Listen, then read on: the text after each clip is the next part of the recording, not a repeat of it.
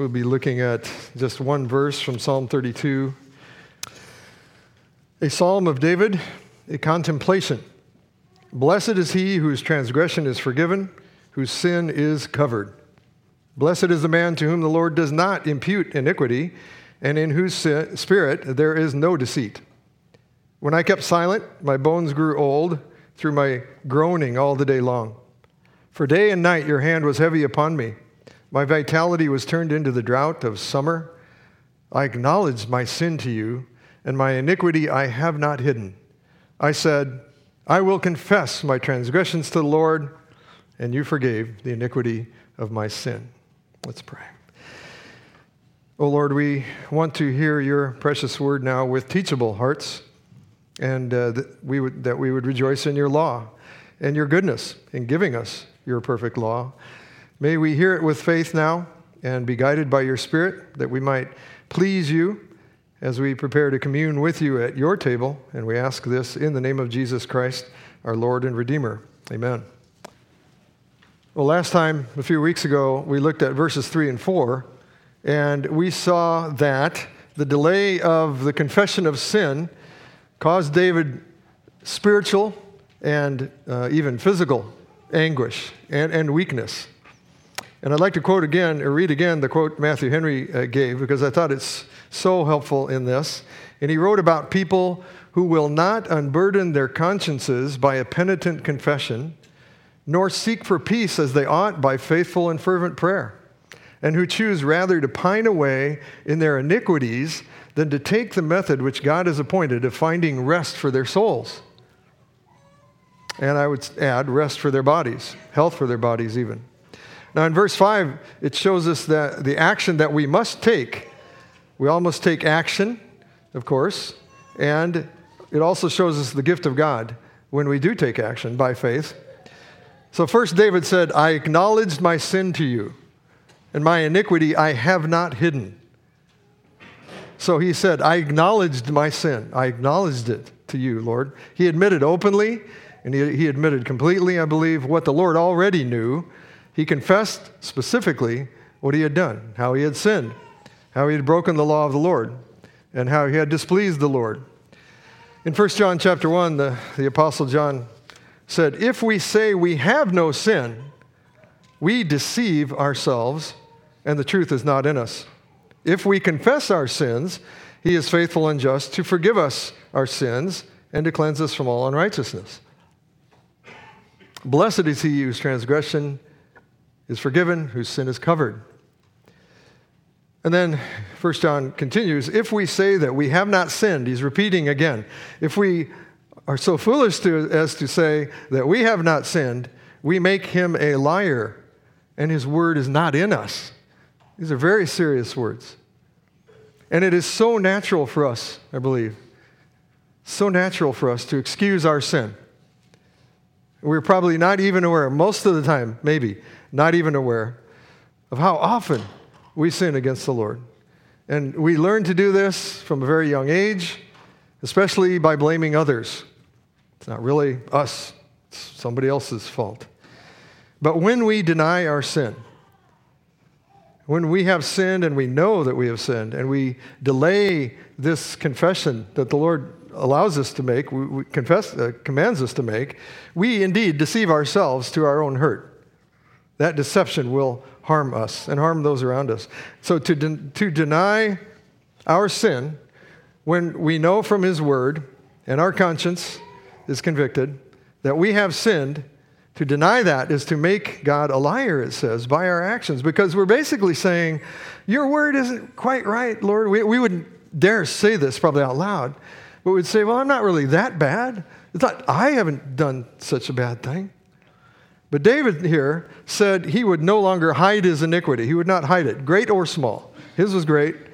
He would not try to cover it or avoid telling the Lord specifically how he had sinned.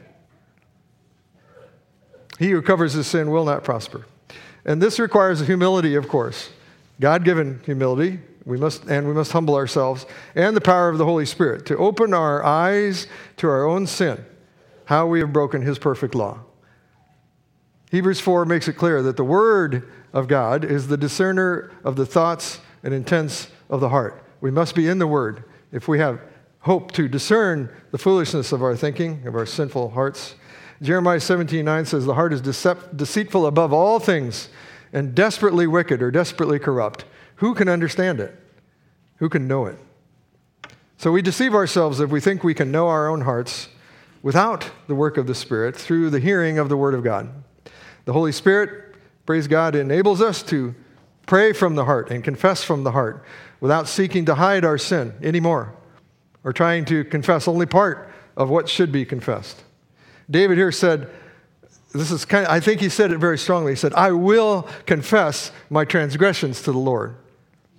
Charles Spurgeon said it this way We must come to confession full, spontaneous, unreserved. There must be a resolution. I said, I will confess my transgressions unto the Lord. A firm determination to hide nothing, to see the sin yourself. In other words, what I believe he meant was to own up to it and to tell the Lord that you do see it and to confess it with great grief and sorrow. This resolution comes more quickly and completely, I believe, as we and our children understand the law of God. Praise God, we hear it every week here. We, we understand the law of God, and then we can draw near to God. And as we draw near to Him and listen to His Holy Spirit, and we can come more quickly and completely as we become near to one another also, that uh, He might use us in each other's lives in this process of sanctification. And the result of confessing in this way, uh, that is, I mean, by a firm decision of action, like, like David said, is this assurance to us our merciful Heavenly Father will forgive the iniquity of our sin. This is a, a blessed assurance for us and peace the comfort of his pardon uh, in our own conscience, and a renewed and strengthened communion with the Lord and with one another. To conclude, I'd just like to point to Luke 15. You all, there are three parables in that uh, passage. There's the parable of the lost sheep and the lost coin and the lost son. I'd like to just refer to the last one called the prodigal son. And it's a picture of our Heavenly Father's uh, love for us and his forgiveness. So the son, you all know, he left, he squandered his inheritance, and then he came to realize his sin and his, his need of his father's mercy again. And he said, I will arise and go to my father. I will say to him, Father, I have sinned against heaven and before you, and I am no longer worthy to be called your son. Make me like one of your hired servants. So he was, in a sense, saying, like David, I believe, I will confess my sin to my father. He had resolved to acknowledge it. And it, and it goes on, and he arose. So he took action. He went back. No matter what the consequences, he rose and he came to his father. And when he was still a great way off, his father saw him and had compassion and ran and fell on his neck and kissed him. And the son said to him, Father, I have sinned against heaven and in your sight, and I am no longer worthy to be called your son.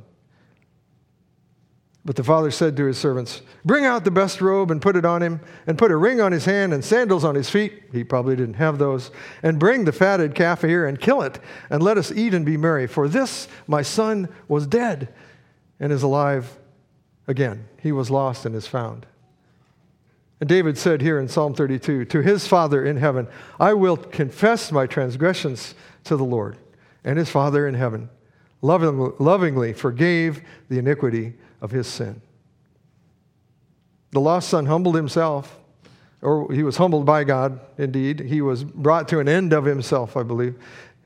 And he didn't delay any longer. He resolved to confess his sin, to go to his father, and rely on his father's mercy.